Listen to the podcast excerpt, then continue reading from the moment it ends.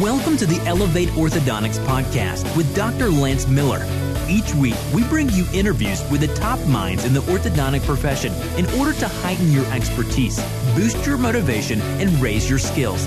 Join us as we help doctors take their practices and their lives to the next level. And now, here's your host, Dr. Lance Miller.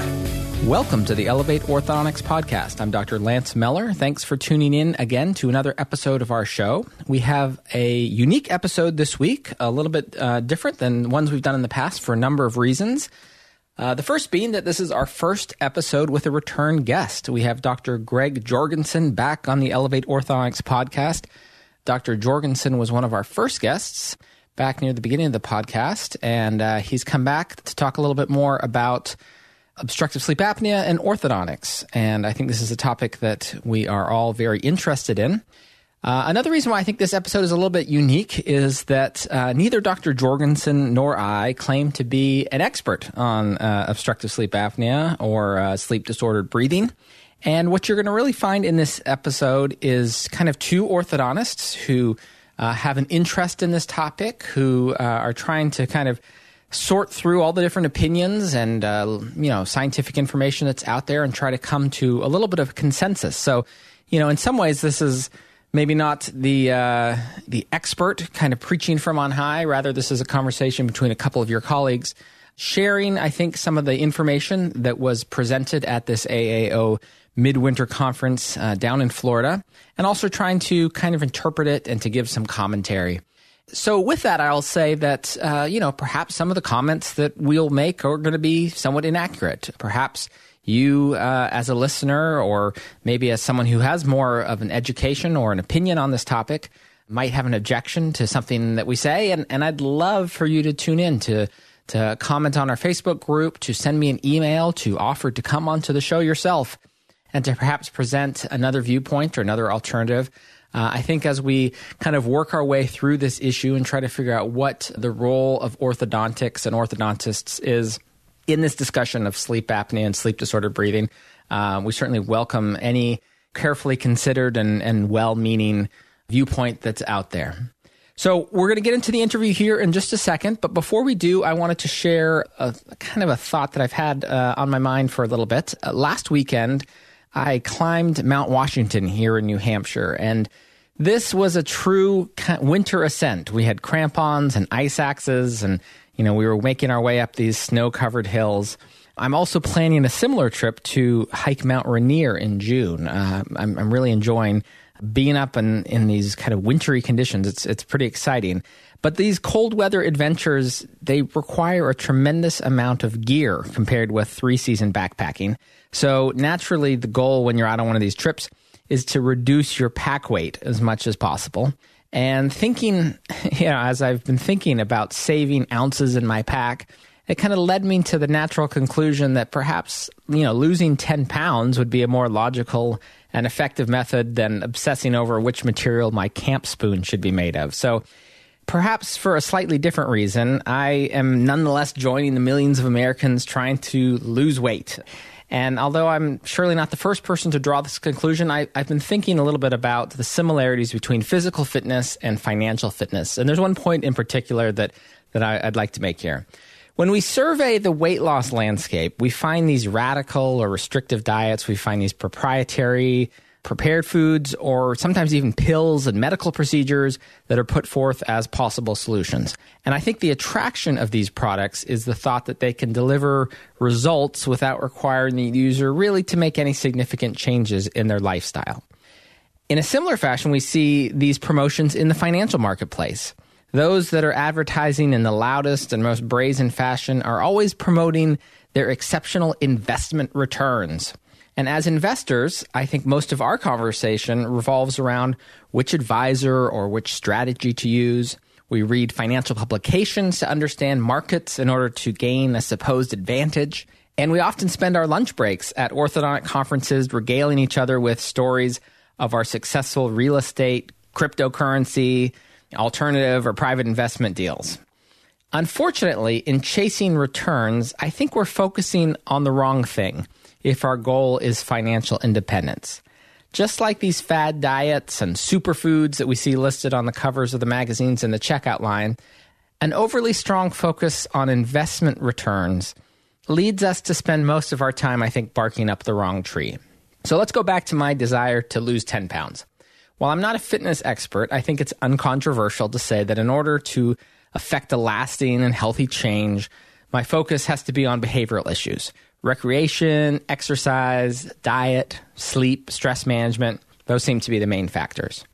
And in the world of personal finance, uh, the role of investor behavior is also being recognized as the most important factor. The 2017 Nobel Prize was given to Dr. Richard Thaler in recognition of his work on behavioral economics. So, what are the behavioral factors that we all need help with? And I can think of a few, and I'll give you a little list here. Uh, number one, designing a personal cash flow plan with an adequate savings rate. Uh, number two, managing debt reduction versus business investment in spite of whatever biases we might bring to the table. Number three, choosing an asset allocation and sticking with it during both good and bad markets. Uh, number four, having a Goldilocks amount of insurance, you know, not too much or too little. And number five, making those hard but rewarding decisions about work life balance to avoid burnout. If this list doesn't sound as glamorous as buying puts on Align Technology in 2018, it's because it's not. However, working on these important behavioral and planning tasks will inexorably lead you to your goal of financial independence.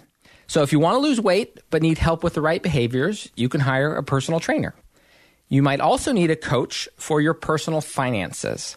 The takeaway here is to get help mastering the simple behaviors that lead to success and not get caught up in the latest craze and the pursuit of high investment returns. You can certainly do this on your own, but if not, get with someone who can help you make a plan and help keep you accountable. That's an advisor worth paying for.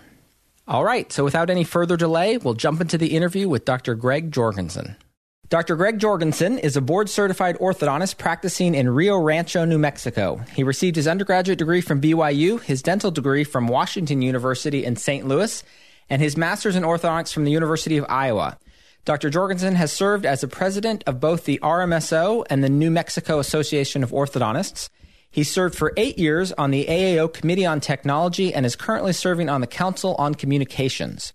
Dr. Jorgensen has published numerous articles in the AJODO, the JCO, and Orthodontic Products magazine. He's been featured multiple times as a guest lecturer on the Practical Reviews in Orthodontics series and speaks nationally and internationally on website design, internet presence, social media, and reputation management. Many of us have benefited from his fantastic summary of the 2019 AAO Winter Conference on sleep apnea. We're pleased to have Dr. Jorgensen back on the podcast as our first return guest. Dr. Jorgensen, welcome back to the Elevate Orthodontics podcast. Well, thank you, Lance. It's great to, to be here. Uh, I'm glad I'm around to do a second one. we're, uh, we're, we're thrilled to have you back, and I'm excited to talk about a couple topics that I think our guests are going to find uh, really interesting. Of course, we're going to talk a lot about the uh, winter conference here and, and some of these topics of sleep apnea. And then maybe if we have a little bit of time, we'll uh, we'll follow up on our previous podcast uh, about things with board certification and uh, the American Board of Orthodontics. But let's jump right in and start talking about sleep apnea. And I think uh, you and I were talking briefly here in, in the pre-interview about the fact that neither you or I necessarily are are experts in sleep apnea per se. Although we're orthodontists, we're very interested. We're we're willing to learn, and I think you know we're we're trying to figure out this issue of sleep apnea affects us in our practice and I think you've really taken the initiative here by trying to inform some of us and, and, and write up a little bit as someone who attended this meeting. So i am talking a lot here, but let me let you get in here and talk a little bit about uh, the AAO meeting. Tell us a little bit about the vibe at the winter meeting, um, kind of the setting, the location, and what your goals were when you went down to Florida. Well, I will tell you, Lance, that I, I'm glad you read my bio because those who listened will notice it said nothing about sleep apnea on there. I I am a complete novice when it comes to sleep apnea. I'm very interested because, like TMJ in the 80s, I think that this is an important thing to know a lot about, and, and we should know what we can do, what we can't do, and, and it should just be as comfortable with us as all the other topics that we discuss and things that we screen for and all that. I want you to know that when I went down to Florida, I went down because it has become such a big thing in, in a lot of advertisements. You see a lot of speakers speaking on it and all that. And I went down completely unbiased. I wanted to know what is the truth. I wanted to know is there something that we can do to help these patients? Is there anything that we're doing that hurts these patients? Is there something, uh, you know, what's our role?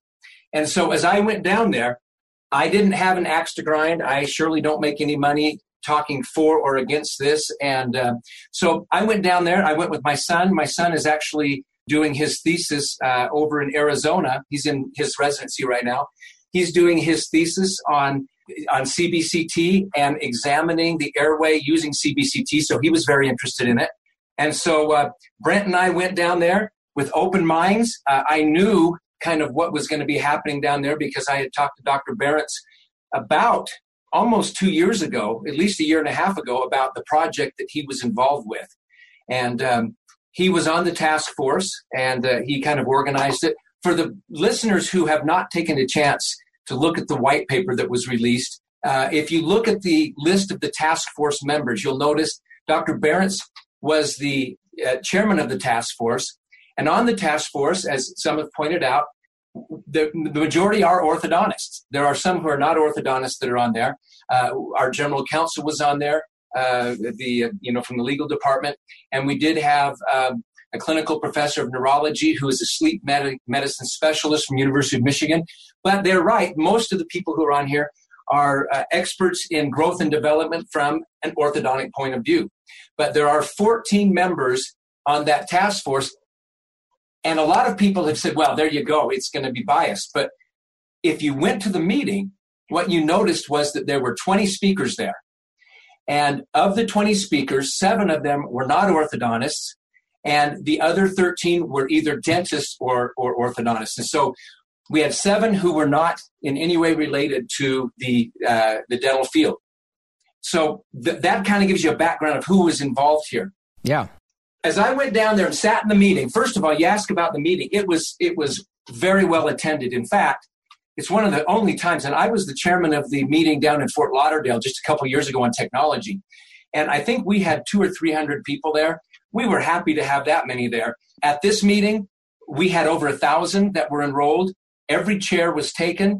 The the hotel was sold out. This was a big deal. A lot of people wanted to know to know about this. Yeah. And so it, there was excitement in the air. It was very well organized, and we had uh, we had neurologists, we had uh, sleep pathologists, we had otolaryngologists, we had uh, dentists who provide a lot of sleep apnea oral appliances. We had pulmonologists. Uh, we had pediatric sleep medicine people. We had people from all those. We had uh, oral surgeons, and then we had some orthodontists too. So that kind of gives you an overview of who was there and and and how the meeting went down.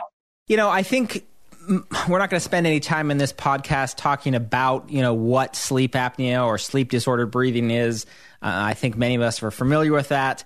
Uh, but you know, suffice it to say, this is a, you know a serious condition, and to the extent that we affect it either positively or negatively, um, you know, I think orthodontists uh, are concerned with that for sure. And I would definitely encourage people. You you mentioned the white paper uh, to go online and to download this and to, and to read it. You know, I, I got a copy of it and it sat in my inbox for a couple days or, or maybe longer if I'm totally honest.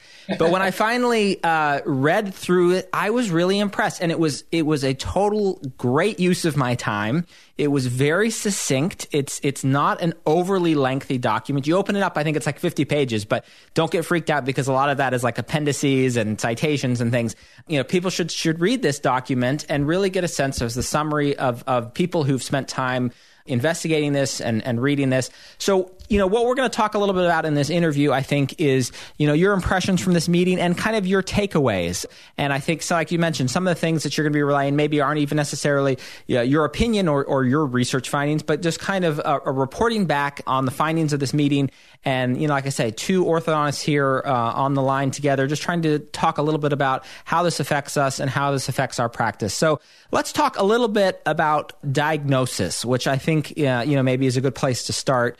As you went to the meeting, you know, we certainly have people, and and uh, you mentioned even your son interested in trying to understand are there things in the orthodontic office that we can do to diagnose sleep apnea either those are are they radiographic are they uh, subjective are they you know questionnaires what were the kind of summary findings uh, from the meeting and, and from the white paper on, on the role of the orthodontist in diagnosing sleep apnea? Let me start off. First of all, I just want to add two more thoughts that came to my mind as you were just going through that, and then I will go to the diagnostic summary. First of all, one of the, the, the things that I have heard in our profession, in the dental community, and outside the dental community since this meeting is that this is the AAO's attempt to cover up all of the harm that we have caused in orthodontics over the years. And I just thought, I think that this is a, it's, it needs to be brought out. First of all, I don't understand what the motivation would be for the AAO to not go into this meeting with the idea of, hey, if there is something we can do to help these kids and these patients, why wouldn't we want to know it? They reviewed for two full years over 4,000 articles and brought in experts from every field. So the first thing I want to say is I just don't understand the, the AAO's motivation to hide anything that they might have found. So that I, I had a feeling when I was there that they were being completely open and, and everybody was talking there said, hey, we've got all the papers. They looked at everything from every side. That's number one. Number two, the reason why I decided to write what I wrote was because as I looked around the room, I realized that some of the people who really know a lot about sleep apnea and who actually speak about it and talk about it, a lot of them weren't even in the room. They didn't even show up. And I knew a lot of other people who are interested in it weren't there either. And so, what my goal was, was to take the lectures from 20 different professionals and specialists who were there and to put it into a readable format because there was no way to condense everything. I mean, if you took uh, it was eight hours the first day, eight hours the second day, and it was four hours the third day. So there you got 20 hours. I thought a lot of the people would start off with definitions and then they would go into it. And they so there was a lot of overlap. So my goal was to kind of do like a, a, cliff notes yep. for myself.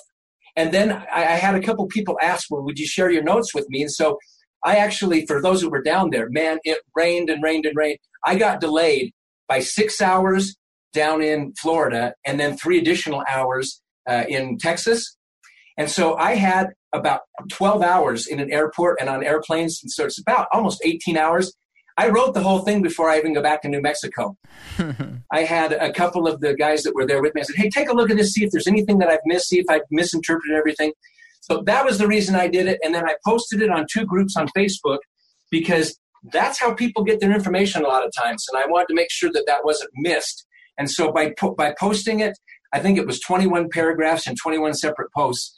Uh, a lot of people took the time to look at it. Right. Diagnostically, that this is back to your question now. The, the take home message, and I'm just going to just tell you what my take home was, was that there's really only one way to diagnose uh, sleep apnea, and that has to do with polysomnography. That's it. So polysomnography is really the only way, and that's doing a sleep study. Man, that is a complex thing. It has to do, there's brain waves they look at, there's how your chest rises and falls, there's the O2 levels in your blood, there's all kinds of things going on there. What we learned was is that orthodontists are neither trained on how to prescribe those, read those, in fact, we can't prescribe them. We're not, we're not qualified to do that. There are a lot of other things that might tip you off to them. I mean, I, I think that I mentioned to you the other day, uh, I'm kind of an avid bowler. And I was at the bowling alley, and next to me, in the lane next adjacent to me, there was a gentleman that was about 350 pounds. And I mean, I could, I could kind of hear him breathing as he was sitting there and he, he would get up. But what I noticed was when he would sit down, when it wasn't his turn, he would fall asleep in the chair. And I thought, you know, one of the one of the things we learned about sleep apnea is is that th- these these individuals that are affected by it don't sleep very much. In fact, one of the biggest problems with it is it causes a lot of automobile accidents. Right. I can imagine this this gentleman falling asleep behind the wheel. I can imagine him falling asleep at stop signs and at, at traffic lights because he was falling asleep in a bowling alley with loud music and pins crashing against balls and stuff. So anyway, there are things we can look at. There's risk factors. We can tell a lot that way. But the take home message was is that we're not qualified as orthodontists to really diagnose sleep apnea. What we did learn was that we are in a perfect position because of the people that come and see us to screen for sleep apnea. Uh, Dr. Palomo up at Case Western uh, actually published a recent article in the AJODO where he showed that the prevalence of, of sleep apnea patients is higher in an orthodontic practice than it is in the general population. Now, some people might say, well, that goes to show you that orthodontics causes it. Well, if you think about it, that's when they came in the door. What we think is that because of some of the, the breathing difficulties and some of that, the things that go along with sleep apnea and breathing disorders, they just have a higher prevalence of, of orthodontic problems.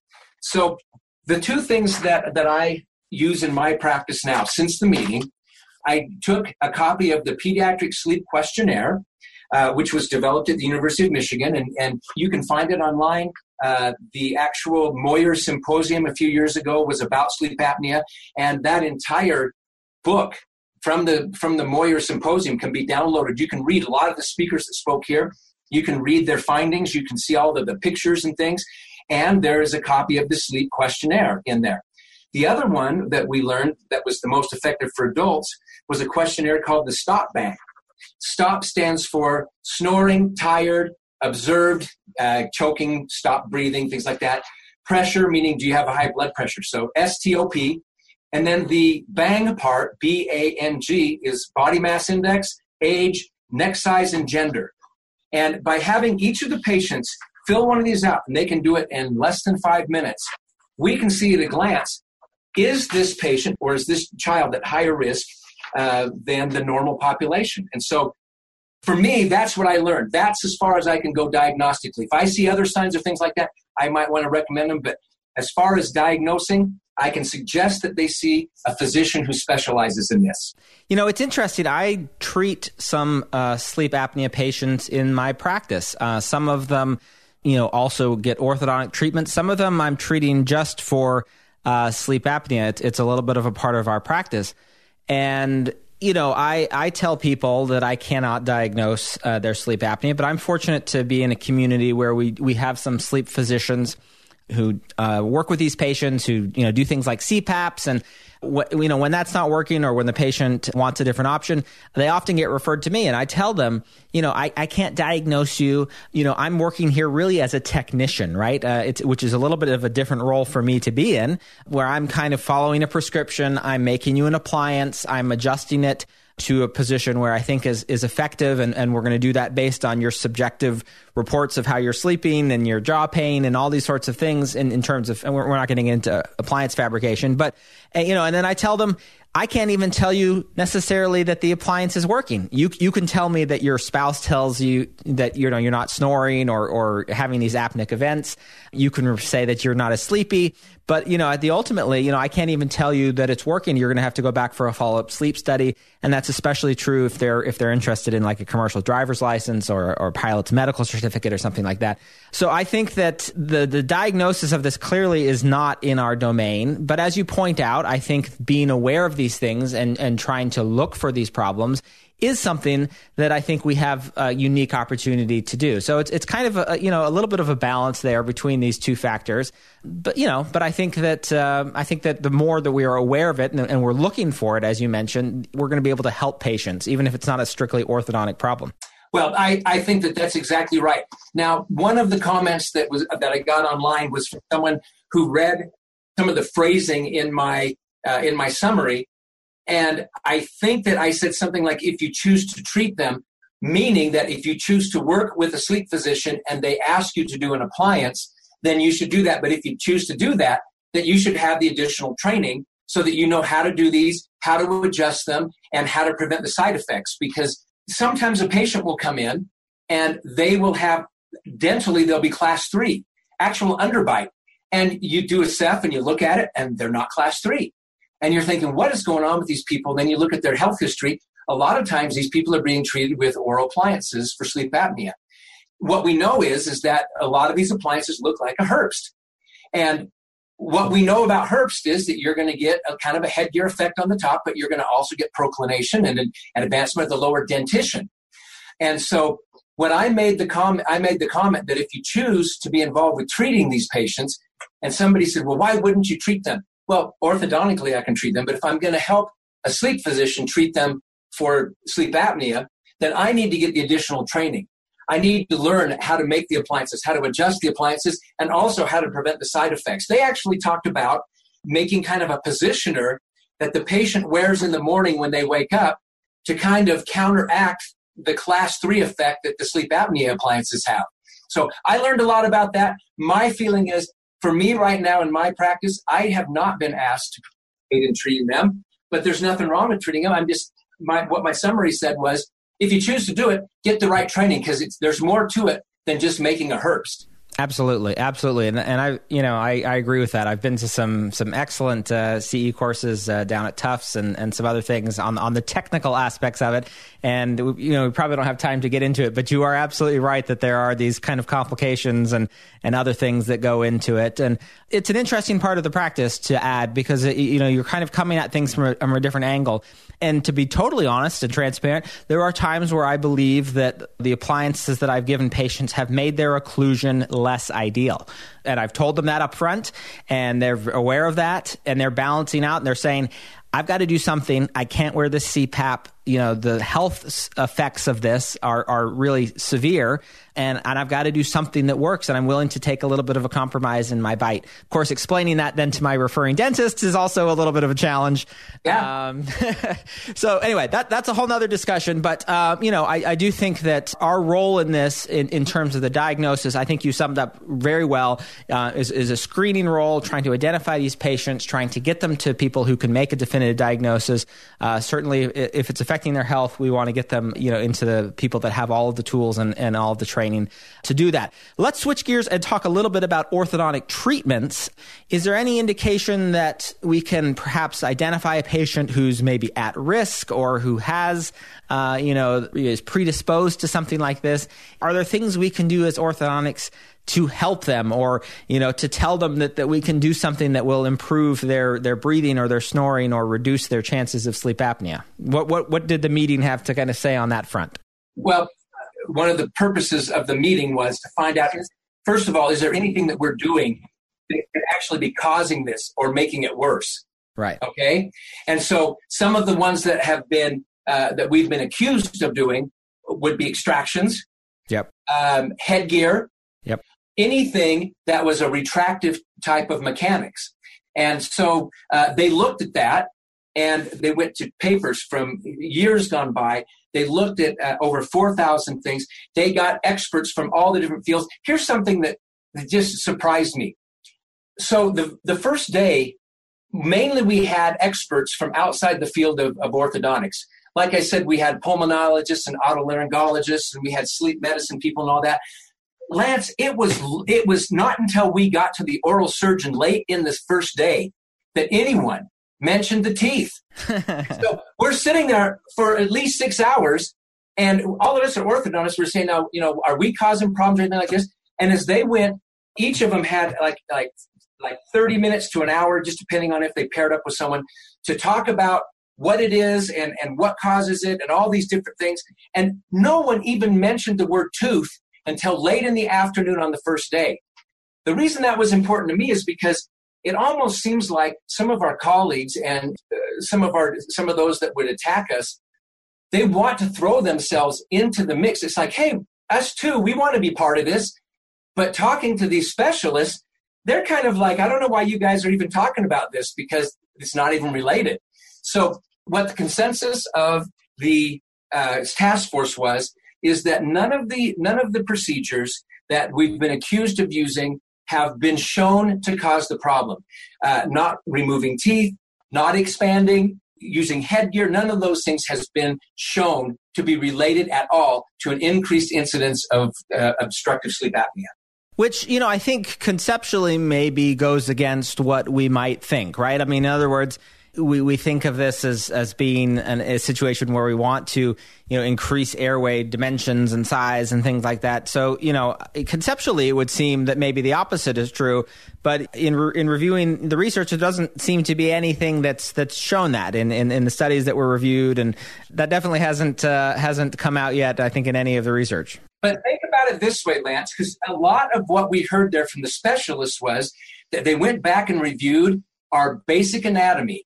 They talked about the fact that the things that we affect in orthodontics are above the area. I mean, when you talk about the palate and the nasal cavity, that's above the oral pharynx down below. The oral pharynx is like at the base of the tongue and the back of the throat.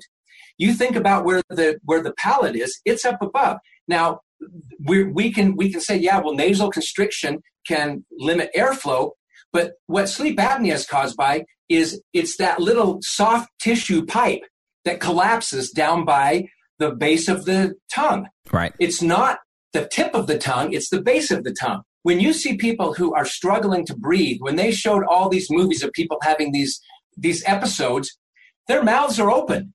It's not the teeth pushing back on the tongue, causing the tongue to go back in the mouth. They're they're wide open. Yeah. And so if you think anatomically, what we're affecting is up here, and what is affected by sleep apnea is down here in the back, and it's the soft tissue.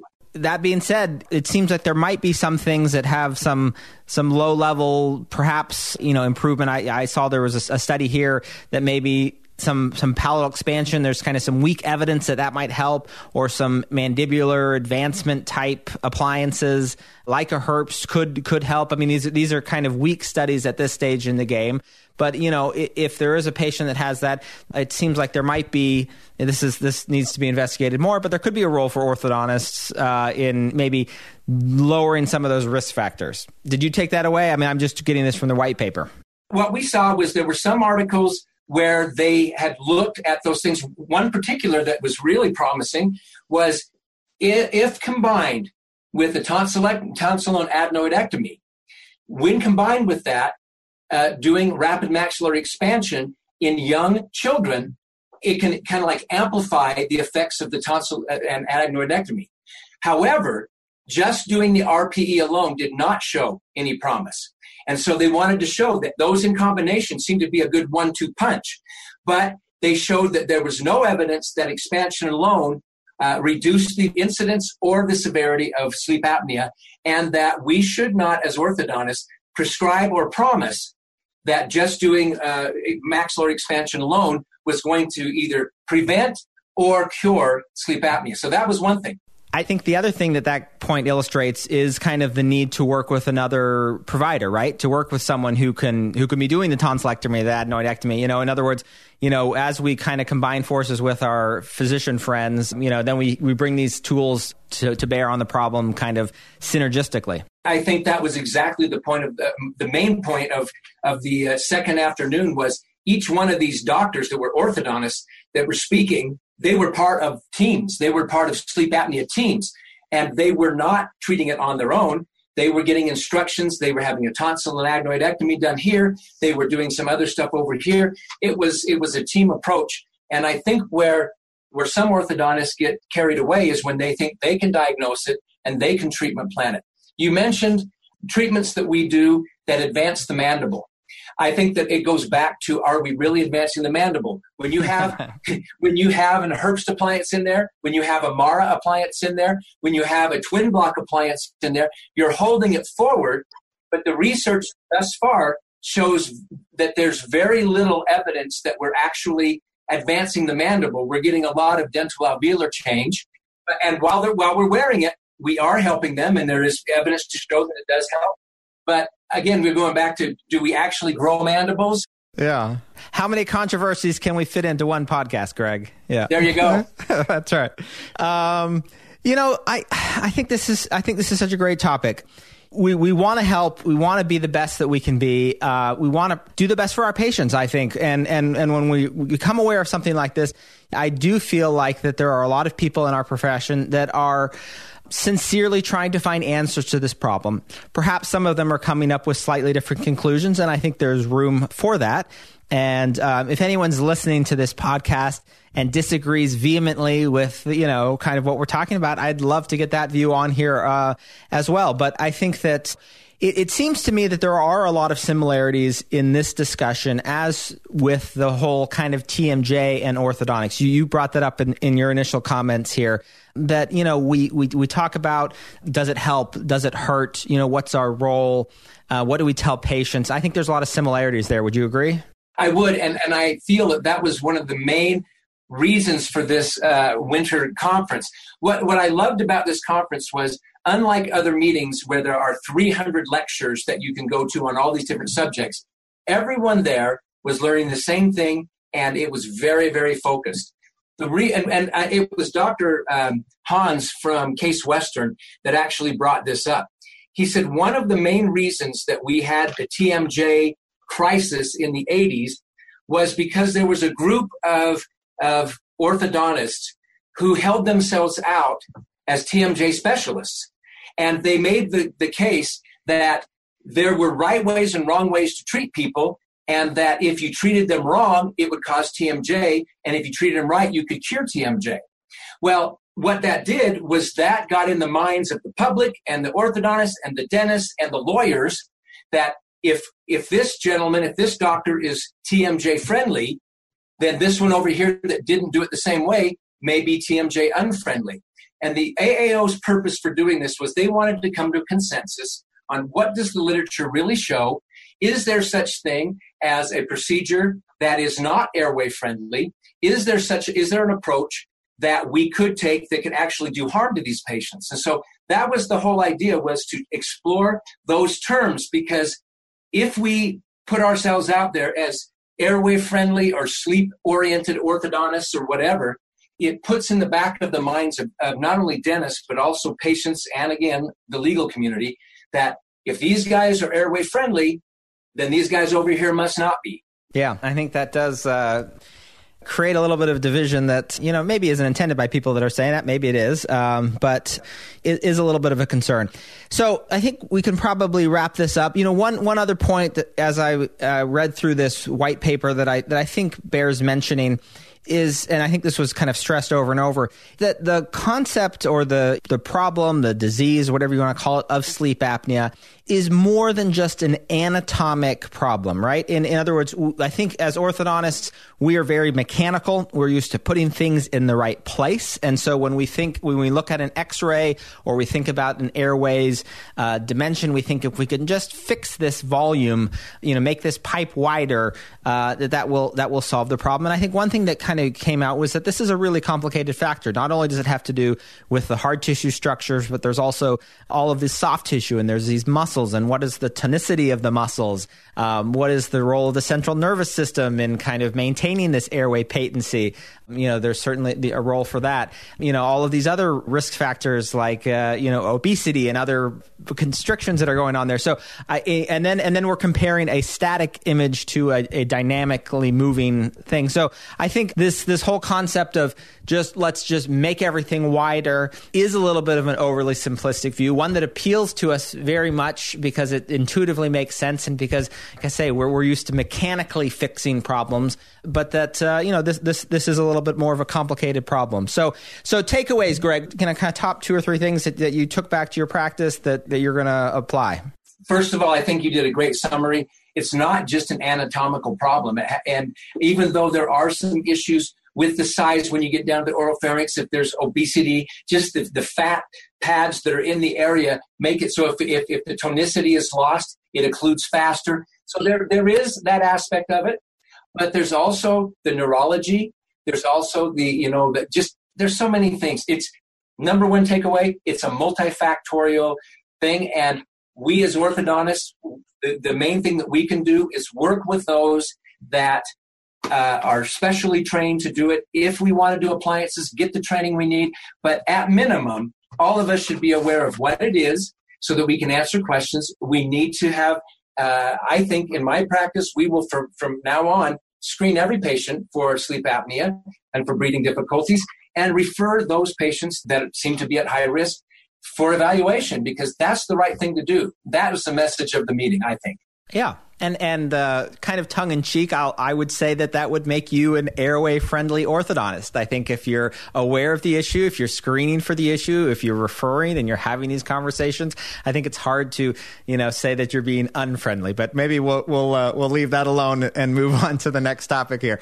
Um, I'm not going to even touch that with a ten foot pole. we um you mentioned, I think, uh, briefly on this issue uh, about not creating a division within our practice being a little more serious on this, you know, uh, uh, not creating a division within our profession, excuse me, uh, between people. And, and, and another way that you've talked about this that we talked a lot about on our first podcast was the concept of board certification, right? There, there are board certified orthodontists and there are ones that are not and and we had a lengthy discussion and people can go and and review that. And i think that was episode seven if, if you want people want to review our initial conversation. And since that uh, time you know there have been some changes that the abo has made to the oral exam to the certification process.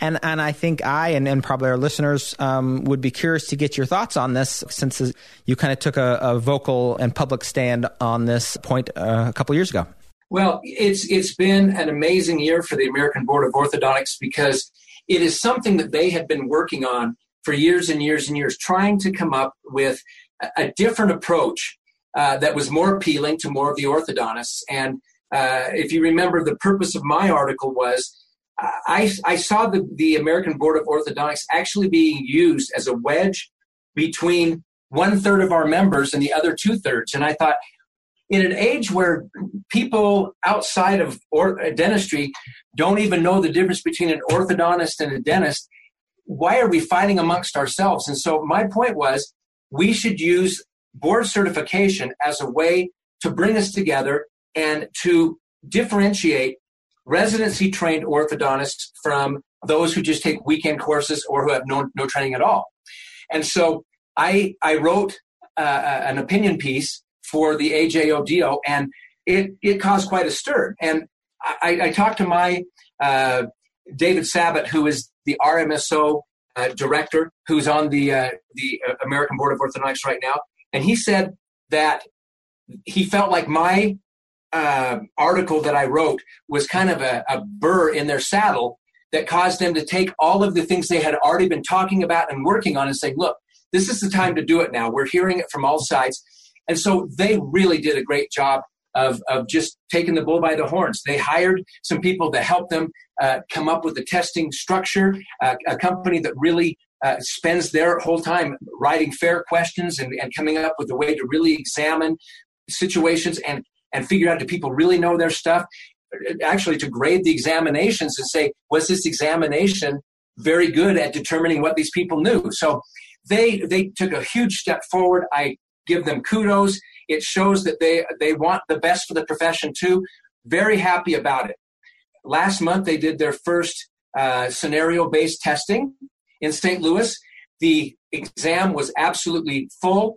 It was it was uh, maxed out. They couldn't have taken another person, and they're doing another one in the fall. That one's already sold out, and the two for next year are already sold out also. So people really want to get in. They really want to do this. And so I think that, that that's a great thing. The whole idea is we want to be able to tell people if you want to get a residency trained orthodontist, look for their board certification. If they're board certified, that means they've had the appropriate training. I, I, think it's an interesting format. I'm, I'm I can not wait to start getting the initial feedback from people who have taken it. Uh, I tried to sign up, but I guess the ones that I was looking at were sold out. So uh, you know, I'd, I'd, I'd love to learn more. And to the extent that it's scenario based, I think I think that going forward, it, you know, that could be applied. It could be perhaps brought around to residency programs or done in a way that perhaps gets more integrated in with the curriculum of, of an orthodontic residency program to to maybe include it a little bit more, make it more available, uh, you know, kind of as part of the regular training that we that we receive. I agree with you 100%, and I think that's the next step.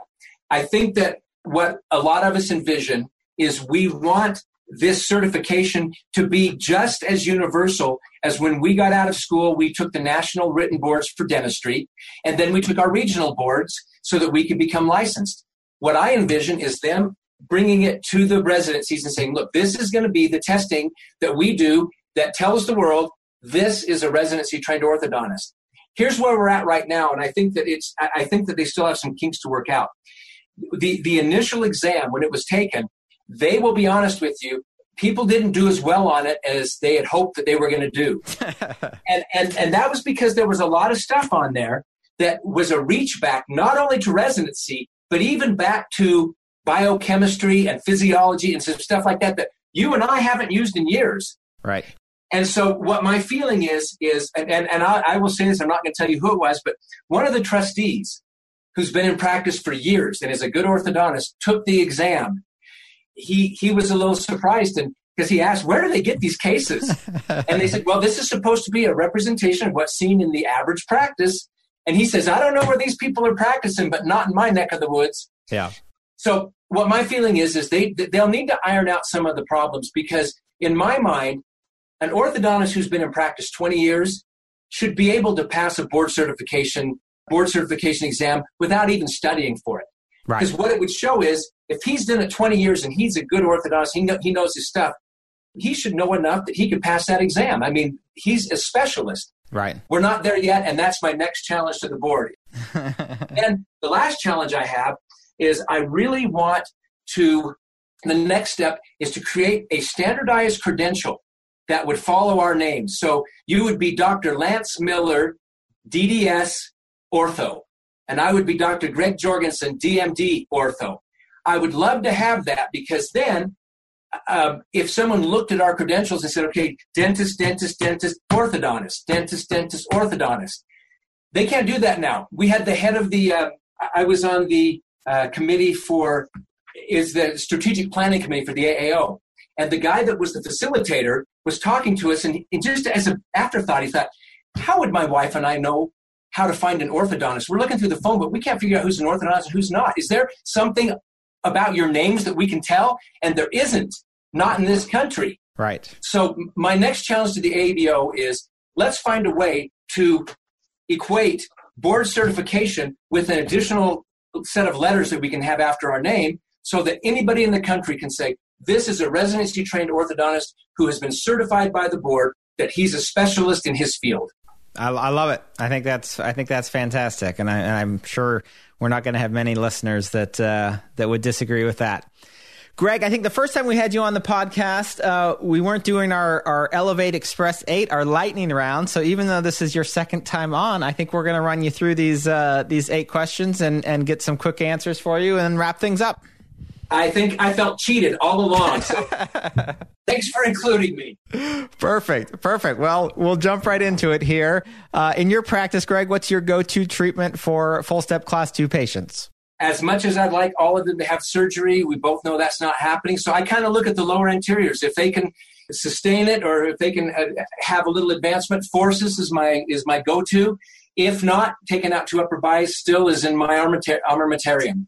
Good. What's your standard retention protocol? Upper Essix and lower three to three uh, with a, just a bonded wire. It's like an 030 wire bonded to the canines only. Who are your role models or mentors? Um, in life, it was my mom and my dad. In my profession, Dr. Bishara and Dr. Southard at the University of Iowa. And then after I got out, Wick Alexander, Rick McLaughlin have been two of my mentors. Uh, that's a great list. Greg, what's your favorite orthodontic product or instrument? Something in your practice that you love that you wouldn't want to practice without?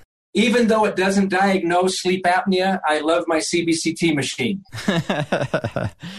what's the best vacation you've ever taken? Oh man, I'm kind of a I get in a rut and I keep doing the thing same things over and over. My family and I love to go diving in Cozumel. It's like our home away from home and I'm only 4 dives away from 100. Wow, that's really great. Awesome. Um, what's one great book that you've read recently? Lance, I'm going to throw you a curveball. There's an app that I use that's called Blinkist.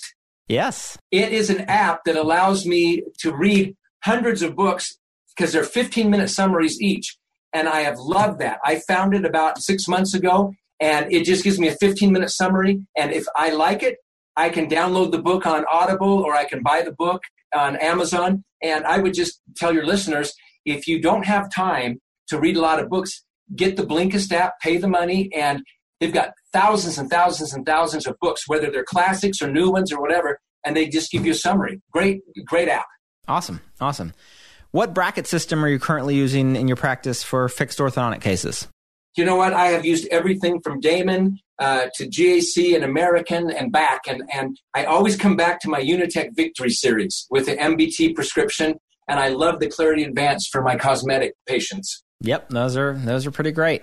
And you know, here, here's maybe an appropriate question. What's one area of orthodontics that uh, you'd like to learn more about going forward in the new year? Well, I'll tell you, my son Brent is joining me in December, and so I've got to learn how to uh, how to uh, scale a practice, how to bring an associate on, how to do the kinds of things you have to do when you're not the only chef in the kitchen. Yeah, that's that is a, a, big topic, and there's a lot to unpack there. So uh, maybe if we ever come back for a third podcast, we'll uh, we'll talk about some of those issues. But Greg, I want to thank you so much for for coming on the podcast again, uh, for taking the time to kind of inform us a little bit about this meeting, and for for all of your efforts to kind of advance our our profession.